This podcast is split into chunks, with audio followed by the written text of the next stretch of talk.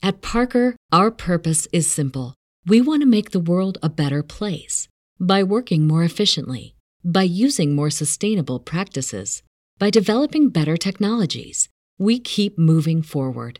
With each new idea, innovation, and partnership, we're one step closer to fulfilling our purpose every single day. To find out more, visit parker.com/purpose. Parker, engineering your success. Hey, it's Monique. Welcome to episode 107 of the Brown Vegan Podcast. And with this show, I love to present veganism from a practical perspective to help everyday people start their journeys in a way that feels good to them. We also like to talk about wellness topics. I share my tips and bring on guests to share theirs as well. Welcome to the show or welcome back. I really appreciate you being here.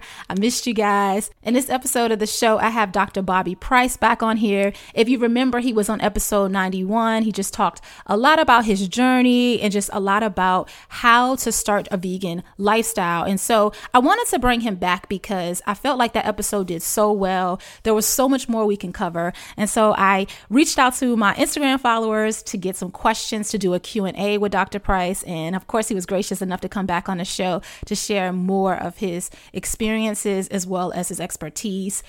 Dr. Price is a doctor of pharmacy as well as a certified plant based nutritionist. In this episode, we're going to talk about detoxing, why we should do it, how we should do it, what to eat, and his own experiences with detoxing and how he eats on a daily basis. People really wanted to know his meals. We're also going to talk about how food affects your mood, why he doesn't wear deodorant, which is a hot topic too. I guess he's talked about that on his own page, which is why so many people ask me that question to have him go over.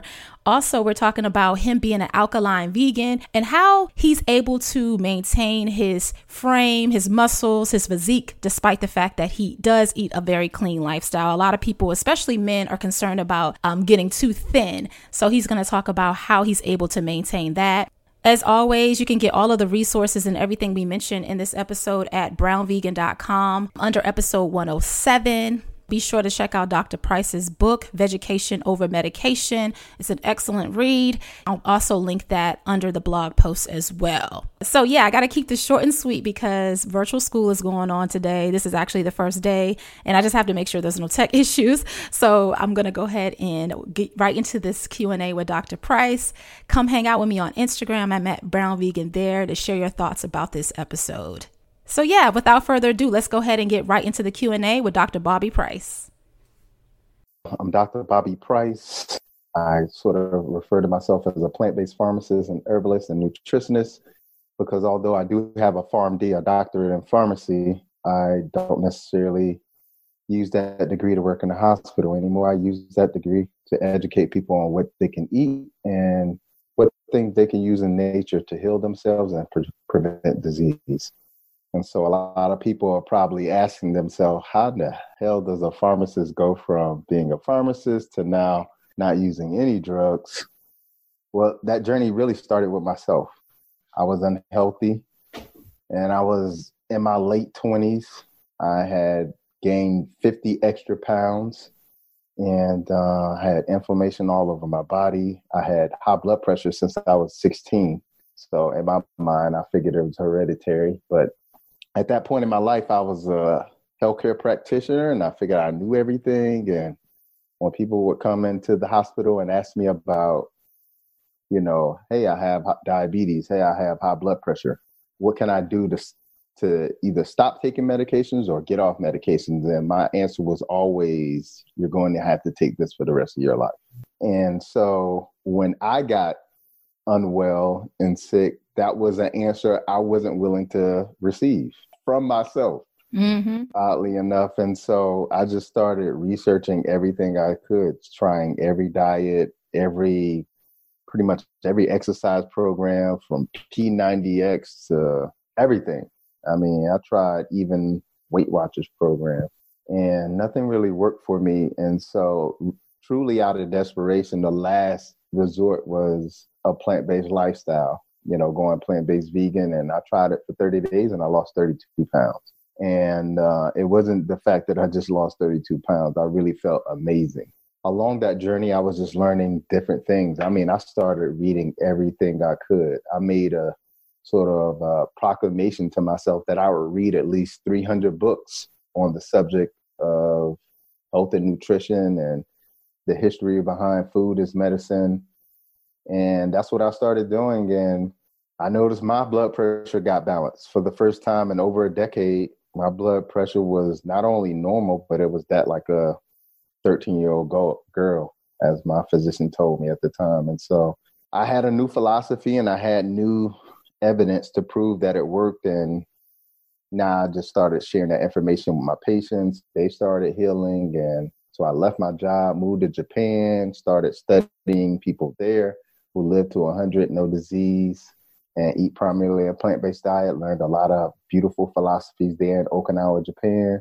And then after being there for about three years, I moved and went to China, went to Thailand, India, several countries in Africa, Peru, Honduras, and then back here where I wrote the book, Vegetation Over Medication. So I know if you guys want to get like a, a more in-depth story about Dr. Price's uh, his history, his education, and all of that, you should definitely check out the previous episode. I wanted to do this one because after you were on a show, first of all, I would say that was probably like the most downloaded podcast I've had, one of the most downloaded yeah. podcast episodes that I've had. So I had to have you back on because I wanted to do like a Q&A style, especially since um, since you were on here last year was that like yeah that was last year. Um yeah. i actually did your detox. So i wanted they oh god.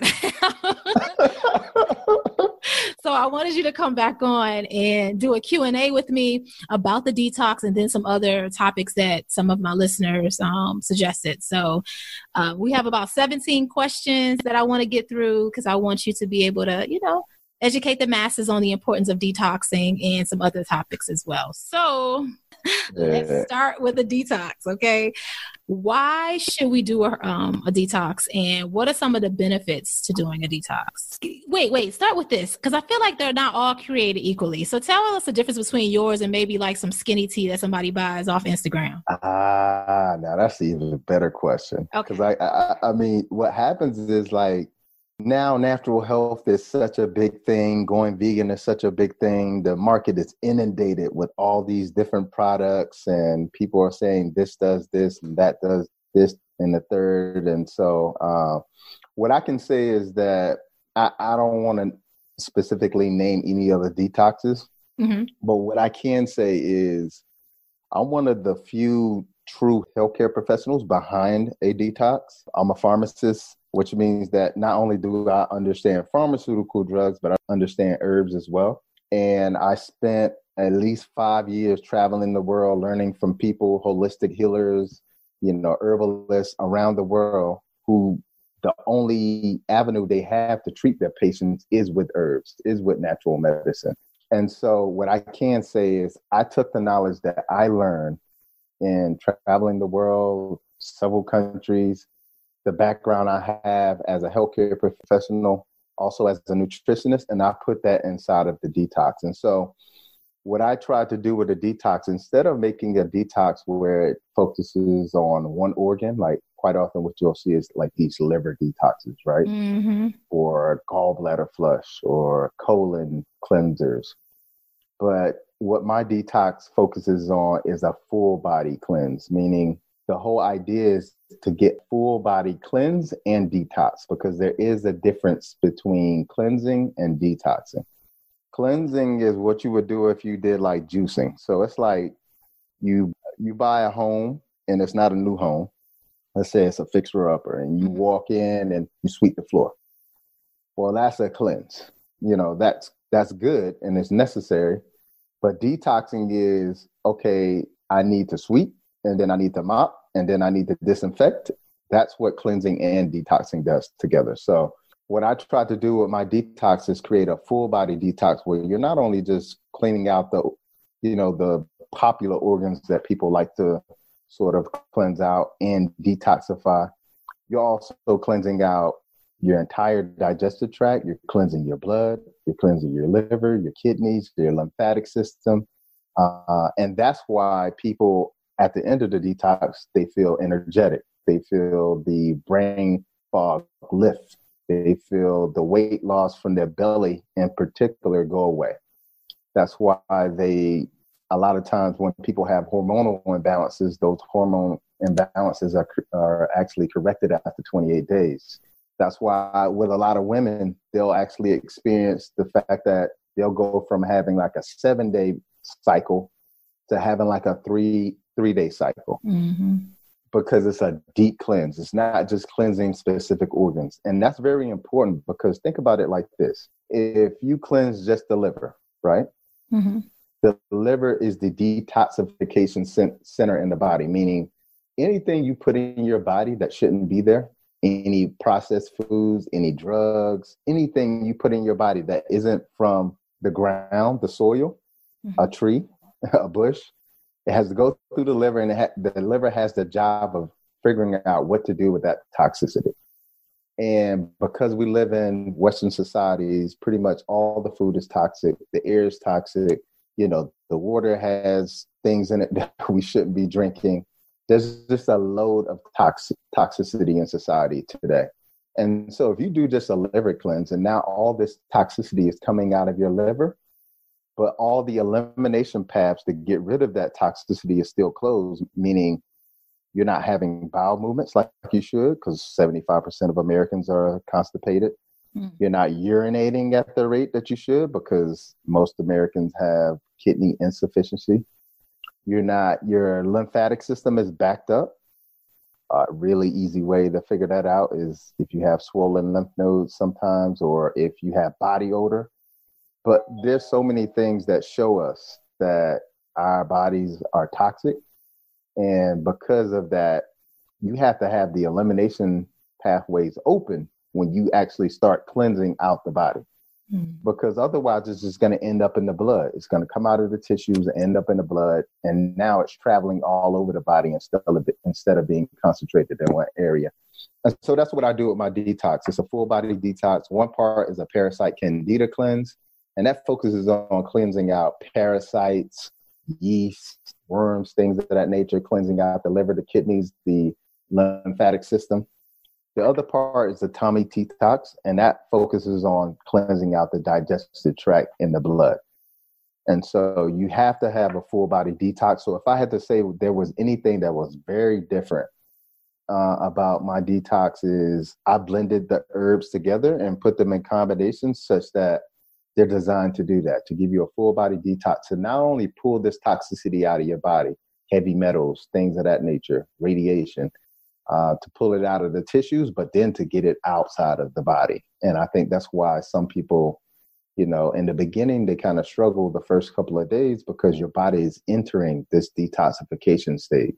And as it enters, it makes you lethargic. It makes you a little nauseous a little bit, but it only lasts the first couple of days and then from there is sort of uh, your body starts to adjust. So if I had to compare my detox to others, which I've done some of the research compared to others, I think that's the difference. And the other thing is I use real herbs. I don't use extracts. I don't use, you know, things that I wouldn't want a child to have. These are things that you can go into nature and get them.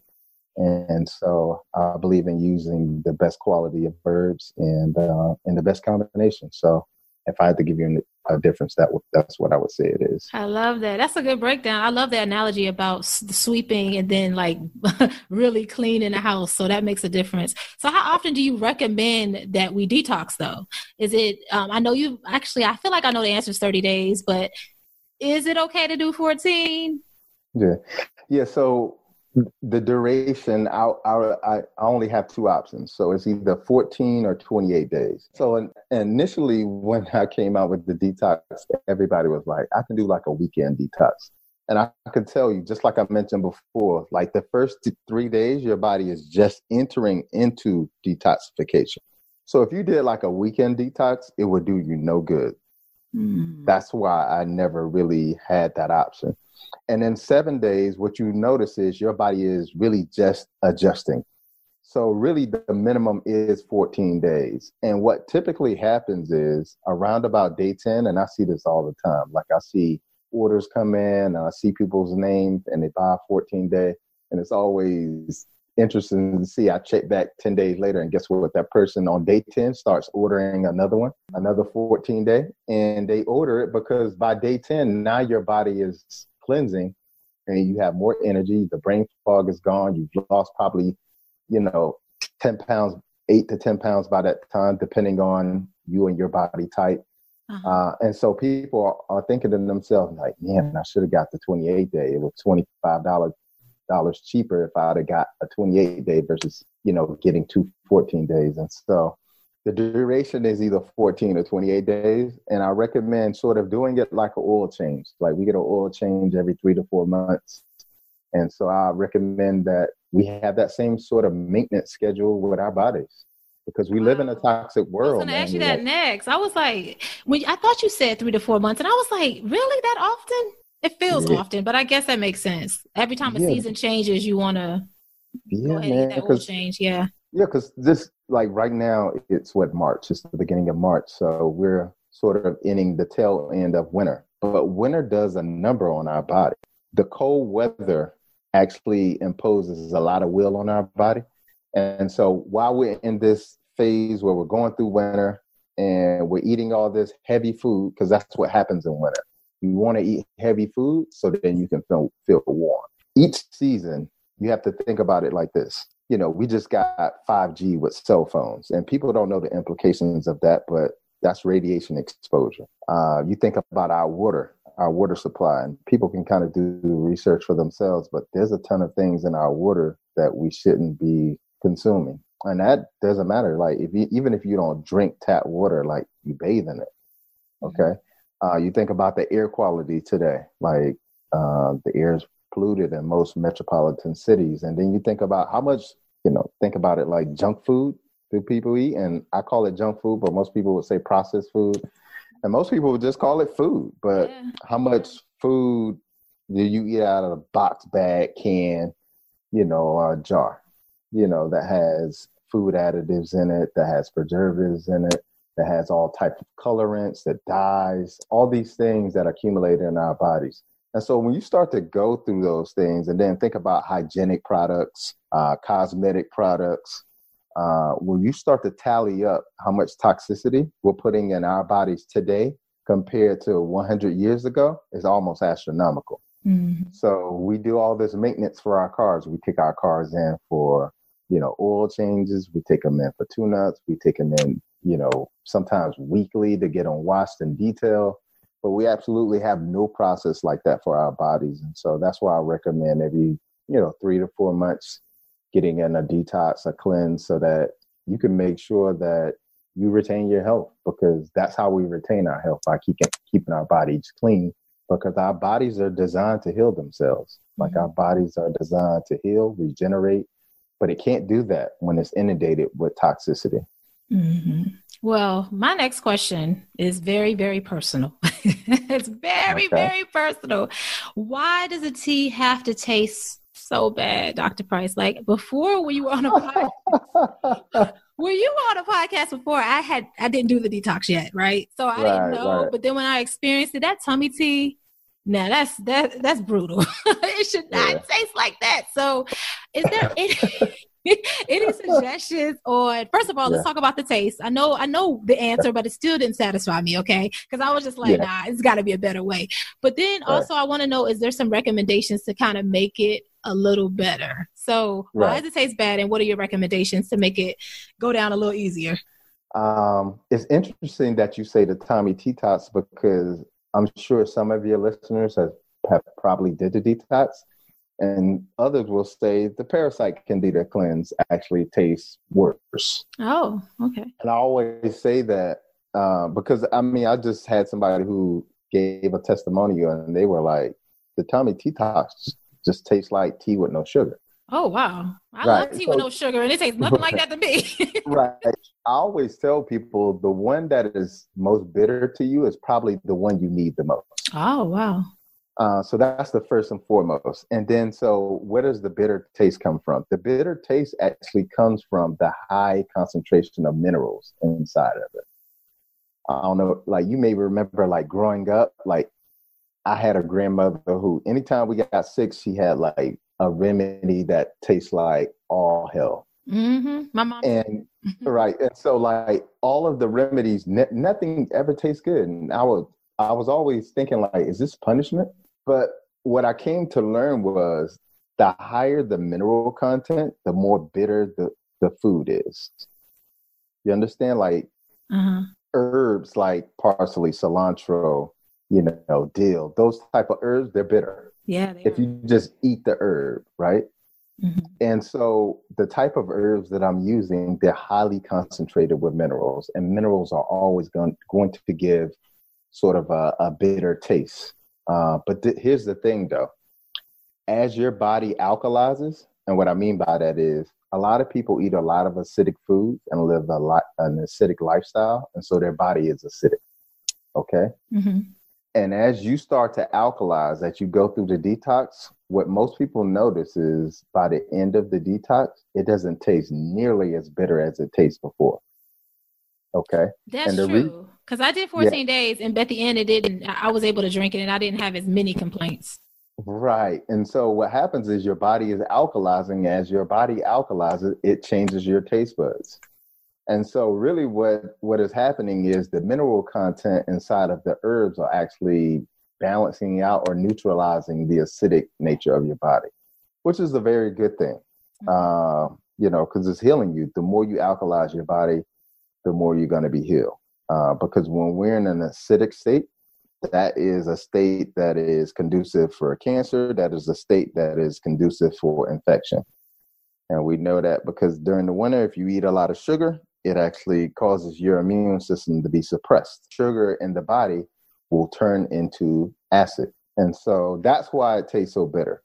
But the reason why it's so necessary is that when that bitter taste hits your tongue, your tongue isn't just connected in your mouth. Like it goes, there's a, a vagus nerve that goes down and it sends a, a signal into your body that says alkalinity is coming. What that does is it stimulates the digestive organs to start to produce enzymes to digest your food before it even arrives. So, and the importance of that is this is that most people have digestive issues. Most people don't break their food down enough. And this is why most people are constipated. And so it's actually helping the digestive process. It's stimulating the liver, it's stimulating the, the gallbladder, it's stimulating the lymphatic system as soon as it hits your tongue. So it's a very important part. So like people ask me all the time, like, could you make this into a capsule form? And I always say no. And the reason why I say no is because you would lose that benefit, and that benefit is very important. So for me, the impact is far more important than the numbers. Okay. that makes any sense. It does so, make sense. It does. Yeah. So besides, I know that you're supposed to be eating vegan while you're doing a detox. Besides, like, you know, meat, dairy, processed foods, is there anything else that we should avoid? Anything else that we need to consider? So I have a list in my book, food or shopping list that you can go by. I will say that there's a lot of even plant-based foods that aren't on the list. And primarily the reason why those foods aren't on the list is either they're really high in starch or they're more prone to be sprayed with pesticides and herbicides.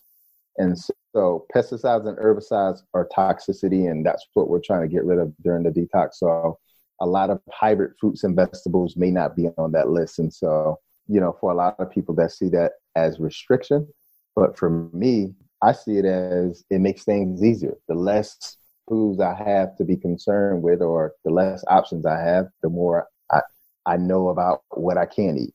Mm-hmm. And so um, I highly recommend, you know, using the book and the food list inside of the book. And also, people can go to um, my website on the homepage, scroll down, also have a plant based starter kit with a list. Also, you can go by that during the detox as well. Yeah, and I know you. Do you still send out the the uh, little pamphlet with the like a leaflet? Not a leaflet, but it was like a, a postcard that you send out with the food list too. Do you still have? Yeah. That? So yeah, when you, mm-hmm. yeah, whenever you po- purchase the detox, of course, I send you out an instructional card just to give you some basic instructions on how to kind of go through the detox. But I also have a video because I know everybody learns different. I saw it. Yeah, it was good. People people want to read. People want to I don't want to read. I want to see a video. So I'm an entire video about the detox where I'm not only showing you how to make it, but I also kind of go over some frequently asked questions, which also I also have on my website. You just click on frequently asked questions. And these are all the questions that people ask have yeah. been asking me over the years about the detox. Yeah, I just make sure that everybody has what they need, whether it's in a video format, frequently asked questions, or what should I eat? Uh, haven't been plant based before. You can download the free plant based starter kit, which gives you tips, uh, gives you a shopping list, or you can just grab the book, which I highly recommend and read along as you go through the detox. Yeah.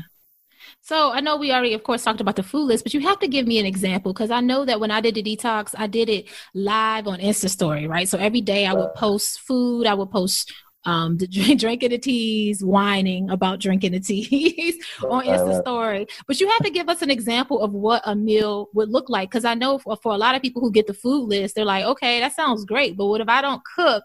and I don't really eat vegan now, what would be a good example of like like one meal, one or two meals that someone can consume during the yeah. detox? Yeah. yeah. So for me, I try to keep things simple, and that's the best thing to do during the detox.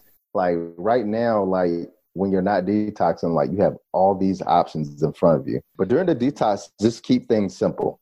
And so what I do is during the detox, the only thing I'll have for breakfast is either a green smoothie or a green juice. So that makes things very simple for me for breakfast. But each morning I wake up, I know I'm making either a green smoothie or a green juice that I either made that morning or the night before. And I think most people these days are making green smoothies. So mm-hmm. I think that can make things very easy for you. Uh, have a couple of recipes that are in the book. So if you're like, I've never made one, you need a recipe, you can go in the book and check that out.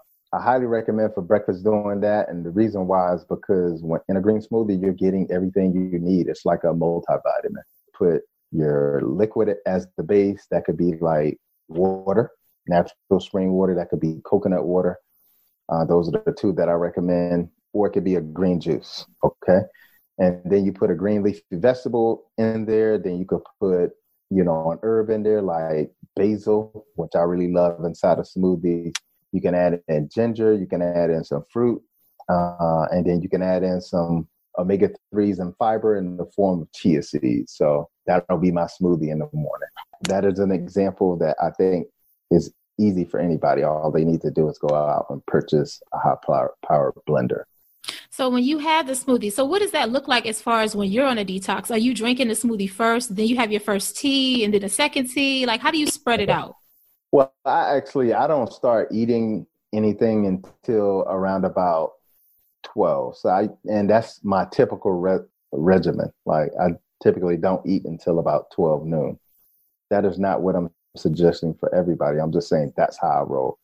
But usually with the detox, what I do as soon as I wake up, like it's ready for me downstairs. So I go downstairs and I start I start drinking as soon as I wake up.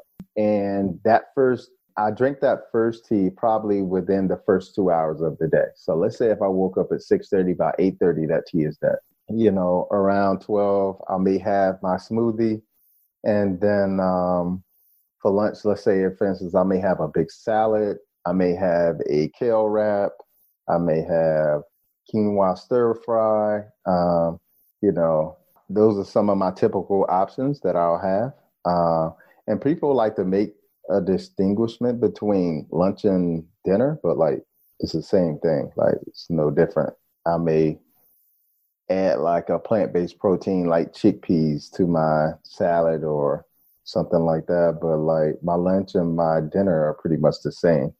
So if I finish that first tea around 8:30, I'm probably going to start drinking the second one around about 11 and I may finish maybe a quarter of that by 12 when I have my first green smoothie, have lunch, finish that by 1.30, maybe a, two hours after eating that, so around about three. I finish up the rest of that tea over the next two hours. So you don't recommend, or maybe that's how you do it. I know, but do you recommend uh, people spreading it out? Because when I did it, I was chugging it because I wanted to hurry up and get it over with. Yeah. So I would have the first one, and then like an hour and a half or two hours later, I would just drink that second one, and I would probably drink on it for about an hour. But I had to yeah. get it done as quickly as I knew I would do it. So as soon as I woke up, I was on it. yeah. Well, the only reason I don't recommend chugging it is because the thing you have to think about is one of these herbal infusions is going to make you poo. It's going to have you using the bathroom. And you don't want to chug that all at once. So for me, like that's why I highly recommend at least spreading it out over an hour or two because my high recommendation is at least over two hours because if you take it all at once, you're going to get a more exaggerated effect. So you don't want like stomach cramping and, you know, poo all at once or, and then having to go to the bathroom to urinate all in, all in a matter of two hours mm-hmm. because you drink all the tea in one chug. And so that's why I recommend sort of spreading it out like that. And that way you don't have to actually sort of worry about those effects. It'll be more of a, a normal bathroom cycle. Oh, okay. Yeah, that makes a lot of sense. So yeah. I know you mentioned the chickpeas in your salad as a, as a form of like a protein, plant based protein. Any yeah. other plant based proteins that you recommend during the detox? Yeah, I, I, love mushrooms. So oyster mushrooms are probably my favorite mushrooms. So those. Yes. Um, in my smoothies, I'm using hemp and chia seeds, and those are two great proteins. Those are primarily the proteins that I'm getting in because even with chickpeas, like I can make chickpea untuna. So I can make a tuna with chickpeas. I can roast my chickpeas. Like there's a host of things that I can do with that. So I usually have that one meal and then I eat a lot of fruit during the detox because fruit are very cleansing and also hydrating and you want to stay hydrated. Um, so that's typically how my day goes with the detox. So, what do you recommend when somebody is coming off of the detox? Say it's, I guess, day 30 or day 29 because you only have 28 days. What do you recommend some of those first meals look like? Do you still recommend they keep to the food list? Or like how does how does that transition look? How do you suggest it looks for people? I always get that question. And what I tell people is at least for 7 to 10 days you should probably eat how you did during the detox. Because you got to think about see people like to separate it. But during the detox you're all you're drinking the herbal infusions and you're eating plant-based. And you're eating really healthy plant-based. So no no vegan junk food during that mm-hmm. time either and so because of that you have to understand that once you're off the detox your body still has to readjust to not being on the detox and the best way for it to do that is for you to eat healthy like eat foods high in fiber, eat foods that are uh, hydrated, eat foods that your body is going to adjust to without the detox.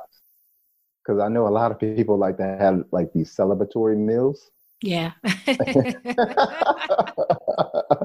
and um, I'm, so, I'm, people. right. but my, my big my big thing is like I think the really important thing to understand is that once you stop the teas, your body is still sort of in detoxification. Mm-hmm. So, you know, if you put anything in it that is contradictory to the detox, um, it's going to try to get rid of it as such. Mm. Um, so that's why I highly recommend for at least seven to 10 days after the detox is over, still eat, you know, according to the food recommendations that I have either in the book or the plant based starter kit and then you can slowly start transitioning yourself to whatever it is you transition to because in all honesty like the recommendations i have during the detox are really great recommendations in general yeah. So that's going to be the last detox question before we get into the other questions that um, my audience have for you. Have for you, but tell us because I know you have the two different levels. Um, you can actually just order the detox do it by yourself, and then you have the uh, I guess it's like the VIP level where you get the Facebook group and you get like all of the accountability. So which which one should we choose and why? Like what would be the biggest difference you think? Uh, that's a good question. Um, what I well, first of all, it's not VIP. Everybody. I think VIP. it's but you know why I think it's VIP? Let me tell you why I think it's VIP. I remember when I was okay. on the detox. First of all, I just want to say it was so generous of you. I want to say this on air. It was so generous of you, generous of you to send the detox to me. I really appreciate it, and it, it was came in my life at a time where I really did need it. So I was so thankful for that. Because I wasn't in like the Facebook group and didn't have all the additional recipes, people used to always ask me, like, what are you eating during the detox? And I'm just like, I don't know, pretty much eating what I am. So I felt like that was like the VIP, the VIP group because they had recipes and Facebook. And I think they get like one on one time with you and all of that stuff. So yeah. Yeah. yeah. I, I think people do feel VIP. So, uh, well, well, I don't call it the VIP. I call it my group detox. And pretty much what the, the group detox experience is, is what I've done is put together like a detox manual. And inside of the detox manual, you have, you know, recipes, you have a food list, you have meal plans. Uh, they love the recipes. So, you know, um, it sort of takes away that whole idea of I don't know what to eat, even if I'm plant based. Because I've had people who were vegan, like yourself, and they felt like they didn't know what to eat during the detox. I did. In the beginning, I felt like that. That's probably why people kept asking me because they're like, they're not vegan. So they're like, what do you eat? And I'm just like, right. I don't know because the stuff I usually eat is not on this damn list. right. And so that's, that's why in, in the group detox and the detox manual, what I do is I put together a lot of really good, uh, simple recipes that you can make at home and uh, a lot of great recommendations in terms of even if you're not you know, quote unquote vegan or plant based, then it makes the transition very easy for you. So that's one thing. Uh, the other thing you get in the group detox is uh, access to the exclusive online support group. So inside of the group, uh, we usually have one to 200 people in there. Wow. And um, you have half of the group are people who have been doing this, who do this detox every three to four months, and they've been doing it for the last couple of years. So I call them my detox OGs. Hey. Usually, when I'm not in the group, like they can answer pretty much any question that you might have if it's your first time. So that's the really great thing about being in the group. And if you have an experience that you're going through and you're thinking like, man, I think something's going wrong with me, and let me post this in the group, and then like everybody's like, oh no, that's normal. so, to get that reassurance is also good, and just to be able to have, you know, community as mm-hmm. you go through this journey together, because what's going to happen is people are going to see you drinking the teas and eating different, and they're going to ask you what's going on, and there's going to be a lot of questions that you're going to be asked that you probably can't answer, but you can always go in the group and ask the group. And also inside of the group, I do like education. So I'm popping in there doing, you know, group education, helping people understand things, doing Q and A's, that sort of thing, so that people can be just, you know, guided through the process. So yeah. I'm pretty much like Yoda to my Jedi Knights inside of there. Uh, so um, that and then uh, the other thing is you get the actual detox itself. You get a 30 day detox. And so uh, people really love that experience. Um, just uh, being able to get educated about food, about detoxing, about healing, things of that nature, get their questions asked, and also, again, that community. Uh, I think in large part, that's why a lot of people do it continuously and make it part of their annual regimen is because they love the community between each other, not just with me. Mm-hmm. Uh, so that is the group detox experience. And if you purchase it in, individually, I think individually is for people who are very disciplined, who are disciplined enough to just not have to have that type of community aspect. You know, who can put together a few meal plans for themselves, and it doesn't have to be like anything special. It could be like, for instance, like I could put quinoa inside of a Instapot and I can use that for breakfast quinoa, meaning instead of using oatmeal, I can use quinoa and I do the same things to it. I could also use that for a stir fry. I could also use that for a salad. I could also use that for, you know, uh, a wrap. You know, I think for people who are like, I need this right now in my life. I can't wait uh, another three months until the next group detox. because that's typically what happens. Like people do the detox, um, they find out about it right after a group detox, and they're like, "Well, I can't wait another three months. Mm-hmm. I want to feel how that person described they feel like right now." And so they do it on their own, and then the next experience for them is like, "Okay, let me see what this group detox is about now." So I think it's very manageable to do it um, individually. Um, Yeah. Most people do actually. I did, I- yeah. Well, Yeah, you know so- what? I did it. No, I can't say it was alone because I had some of my followers. We did it together. We would just like send each other uh, voice memos and, and send each other DMs every day to check in and stuff like that. So it really wasn't by myself. I had a few followers. Shout out to y'all. Y'all know who y'all are. I know y'all listening. And that's interesting you say that because like I have that happen all the time. Like people will get like their church to do it all together Oh, or wow. you know, it'd be a group of girls who are going going on a vacation together. So they'll say like, well, let's detox before we go on this vacation. It'll just be like a group of people. Like I had somebody, a lupus group. Um, uh, this person who was in charge of their lupus group in their city, and they were saying, "Hey, I want to do this detox with my group," and so they got together and they did it all together. So, and I think it's a very beautiful experience to have together because, like, people think like it's just a physical process. They think like, oh, it's about losing weight. Oh, it's about increasing energy. Oh, it's about better sleep. And those are things that do happen.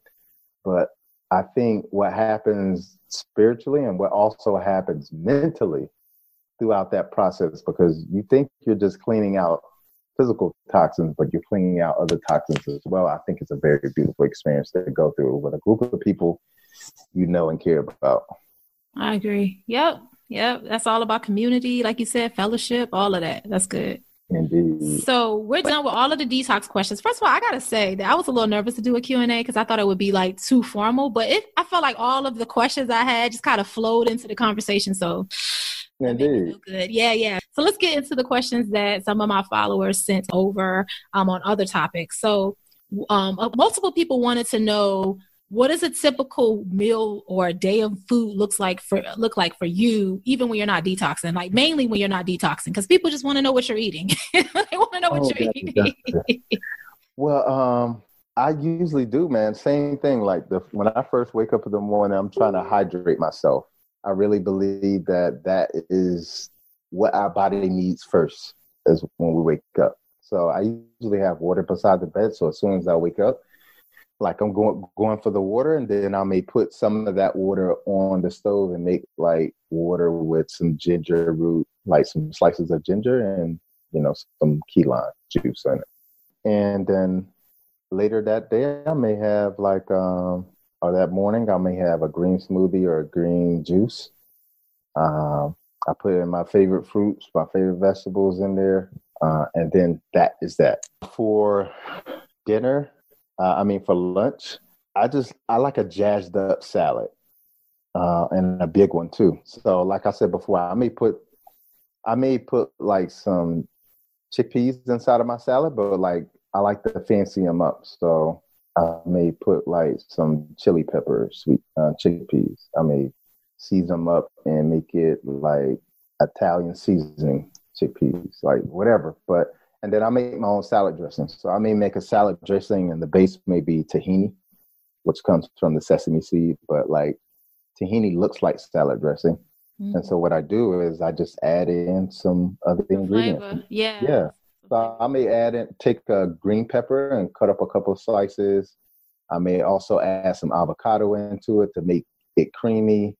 And then I may put a date in there if I, if I want to make it a little sweet. And then that will be my uh, my salad dressing. And then maybe some squeeze some lime in there, some key lime. Uh, and make a huge salad, like wraps, especially kale wraps. What else would I make? I love oyster mushrooms, and you could do a lot with those. Like yes. Oh my God. me, that's my plant-based meat. So I do that, and I typically eat out maybe once or twice every week. You still go And to I that ha- same place you told me about that, the raw place? Yeah, lo- Lov'n It Live. I love Lov'n It Live. It's here in Atlanta, and then when I'm traveling, I'll just explore and go to a, a restaurant in a new city And so typically before I travel, I have like a little portable um, blender that I'll take with me where I can bring go to. I always get a hotel near like a like a, a Whole Foods or Trader Joe's or something like that where I can go and grab a few things and make a smoothie in the morning.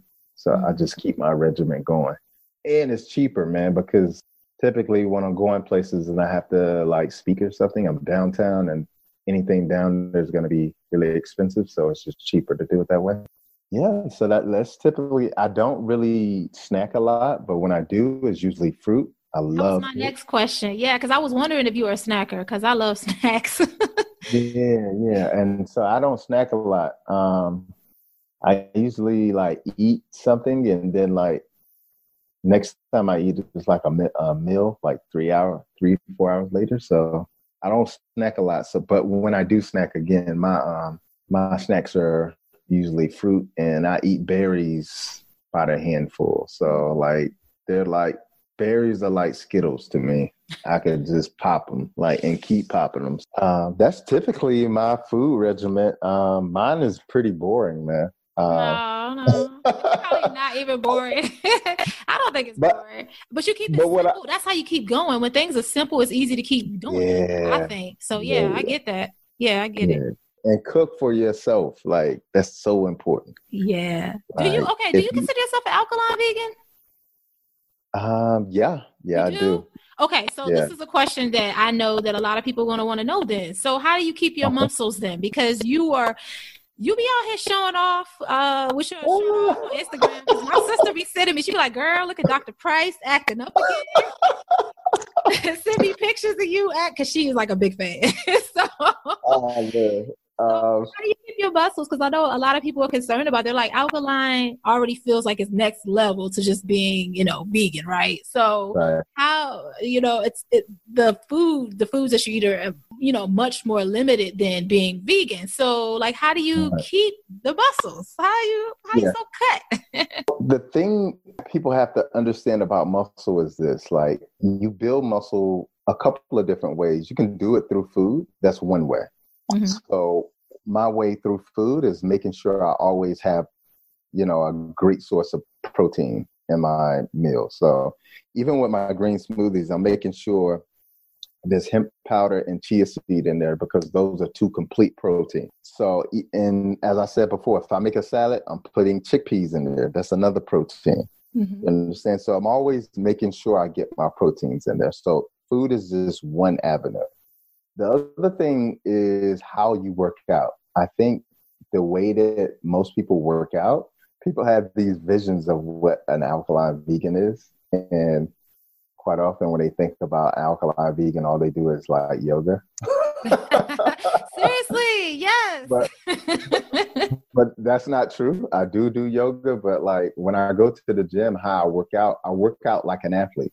I've always said this to people, like even in my days where I would train people, I would say, if you want to look like an athlete, you must train like one. And so if you want to put on muscles, then you have to stress the muscles. That's how muscles grow.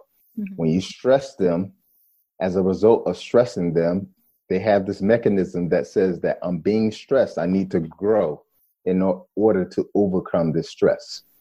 So stress can be in the form of weights or stress can be in the form of body weight, depending on how you use it. And stress can also be in form of the intensity of the exercise. So if you were to think about a sprinter, right, mm-hmm. versus a cross country runner, they look very different. They yes. do not look the same. No. They are both running, but they are running at different intensities. Okay? Mm-hmm. And so the difference in intensity is what changes the muscles. It changes the muscle content to be more bigger, but it also changes the muscle content to be more fast twitch versus slow twitch. And so when I train, I train like an athlete. And because of that, that's probably what helps me sort of look more like an athlete and less like a cross country runner because most people think that's what alkaline vegans look like. Yeah. Yeah. So what are your thoughts on probiotics? Do you take them? Mm, so I'm I'm sort of split on probiotics, because, and here's the reason why.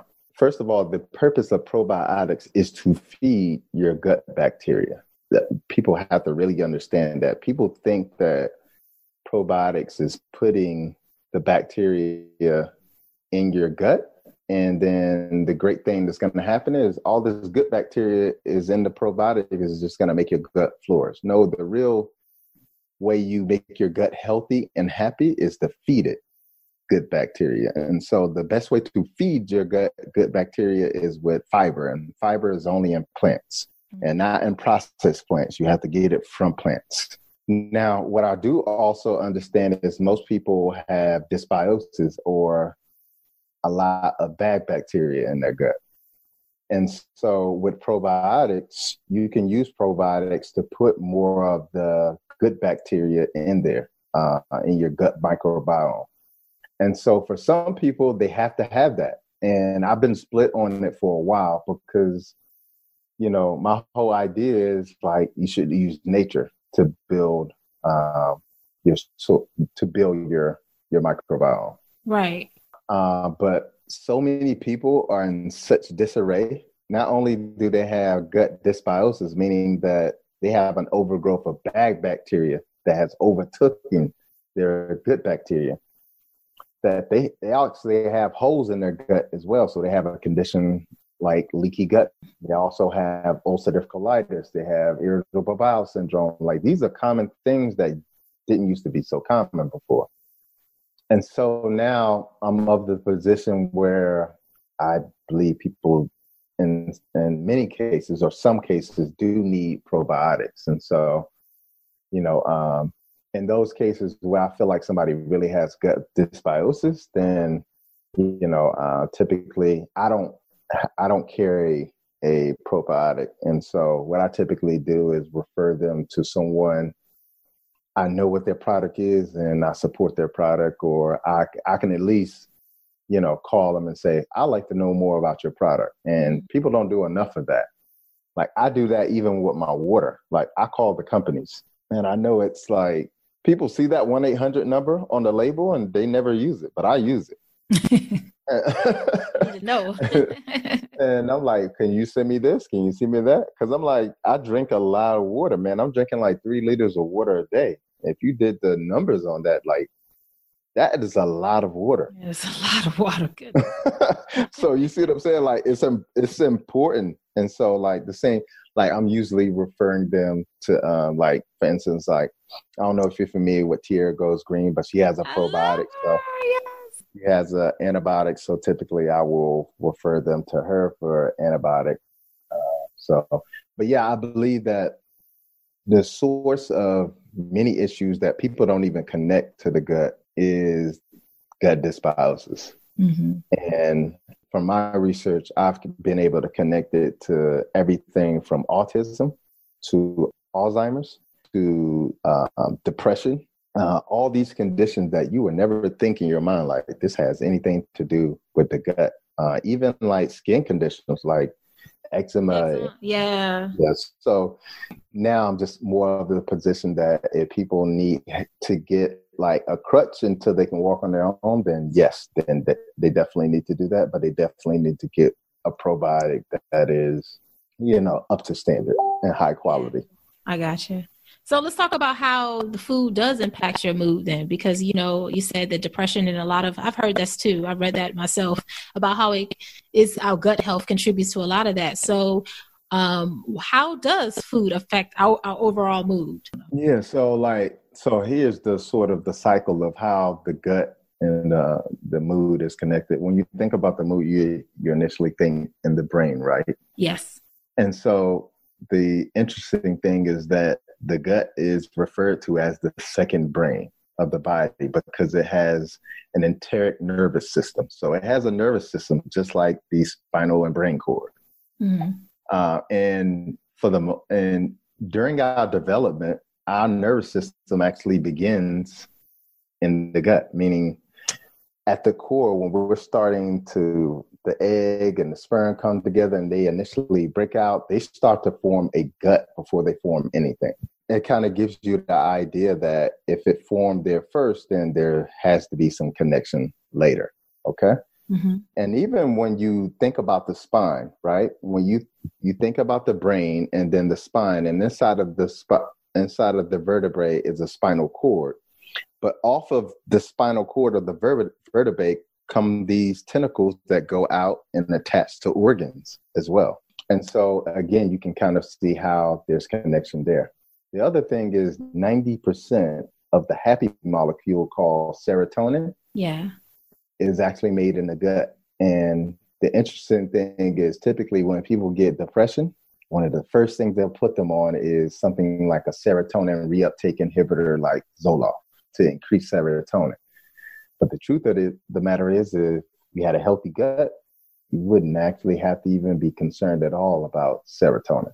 So there's a huge connection between the two. And then when you start to think about the impact of food on the gut, meaning how it can cause inflammation, how it can cause, you know, holes the, the in the lining of the gut, how it can stuff up the gut and cause co- constipation, how a lot of the food can also lead to conditions like ulcerative colitis, irritable bowel syndrome, and then the list goes on. And so when you start to think about the impact of unhealthy food on the gut, and then as a result of that impact, then it affecting our brain above, then you start to understand how food and mood are very connected. Mm. And I think one of the biggest things that I've been sort of, I, well, I've learned in my personal experiences, whenever I fast, and I talk about this in my book, I have a whole chapter called Digestive Rest, uh, where you you're actually giving your digestive system a rest, which is why I don't typically like to eat a lot of snacks because between meals I'm giving my digestive tract a rest, oh, right? Yeah, I like instead that. Of, instead of grazing like a cow all day. You know, a cow will just yeah head down all day. And so when I go through like a fasting period, and it could be like 24 hours, it can be 48 or 72, where I go through a fasting period. It is during that period where I feel so light. I start to feel happy. You know, initially, like when you're not eating food, like you always go through that, like that hangry period. Mm-hmm. But but then like once you get through the hangry, it's like you feel light, you feel happy, you feel connected.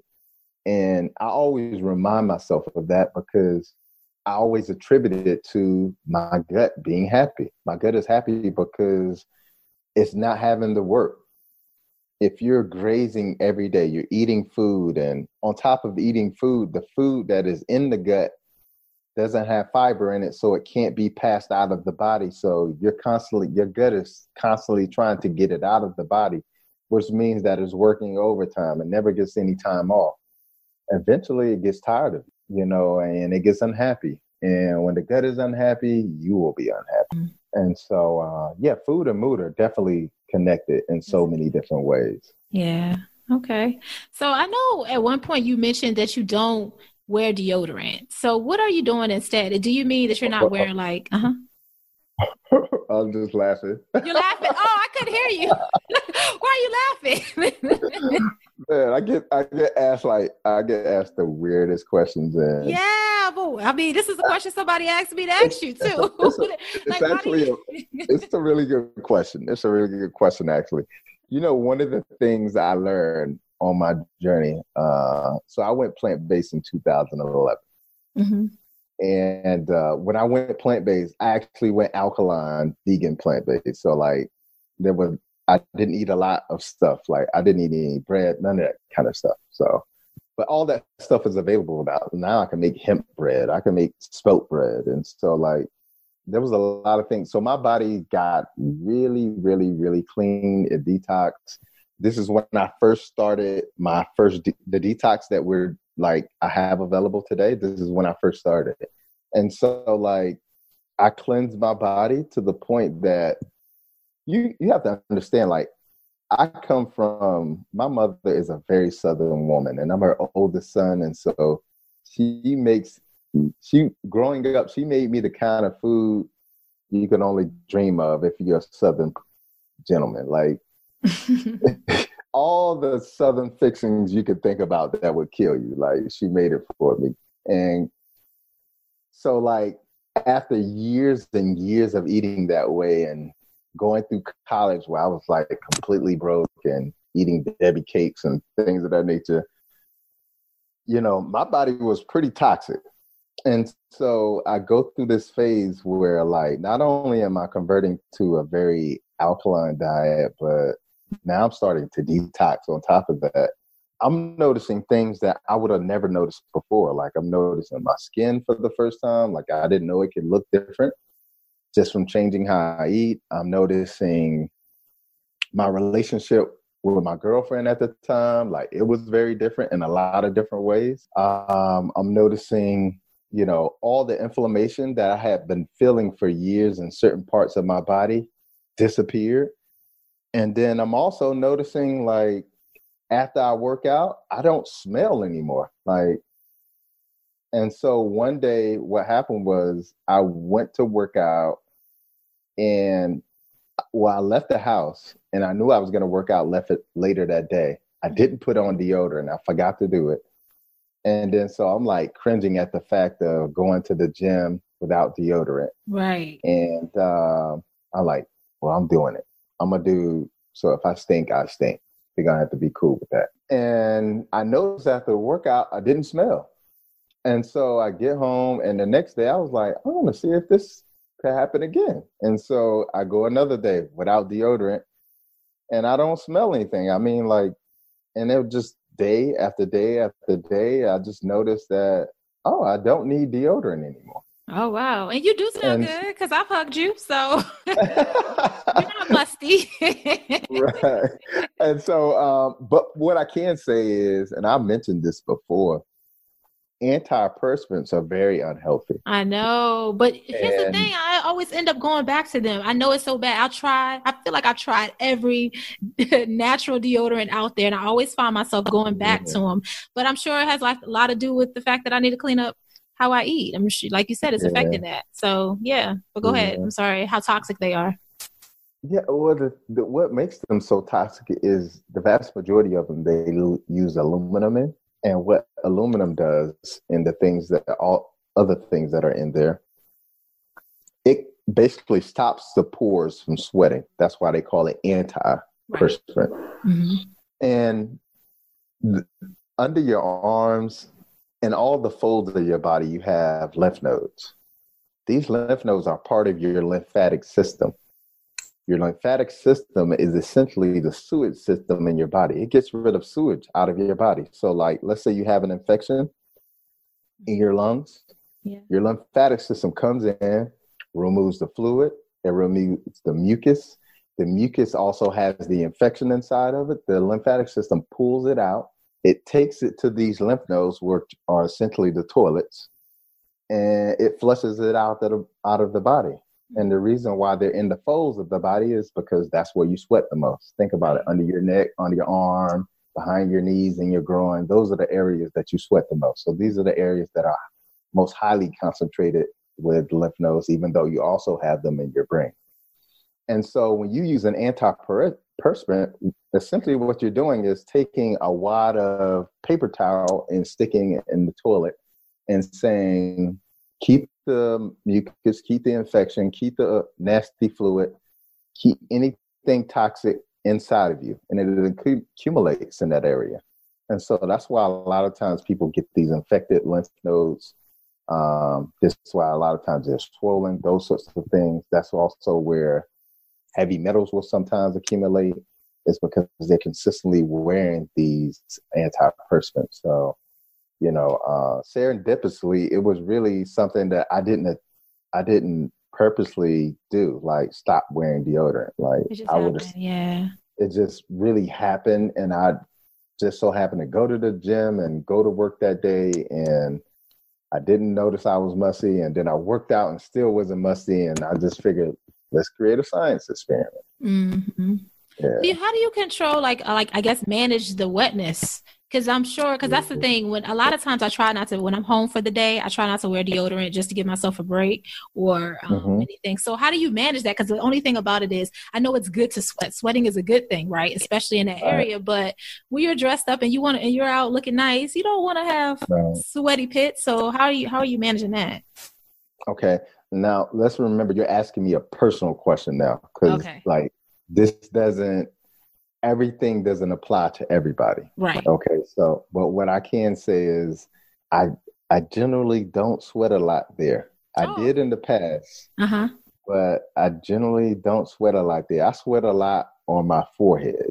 Um, mm. uh, so I don't sweat a lot under my arms and you know those okay. sorts of like those sorts of areas. And so for me, I noticed there are people who have that issue, but what I also notice is those people who did the detox, uh, who had those hyperperspiring issues, did the detox, stay and they and they stay hydrated.